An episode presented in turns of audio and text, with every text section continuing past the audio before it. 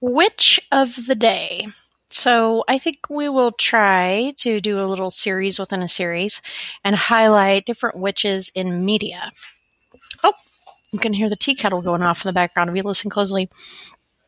Um, one of my favorite witches may be someone that you're not familiar with.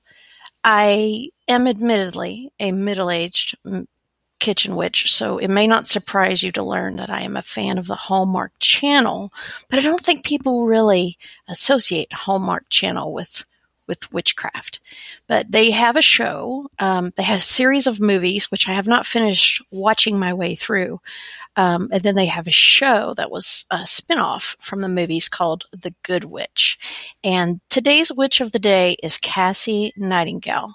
She owns a bed and breakfast in uh, a small town. She is a healer. She owns a gift shop and she always has the right thing to help people with their problems. Um, because it's Hallmark Channel, there's nothing like dark or satanic about it, so it's very family friendly.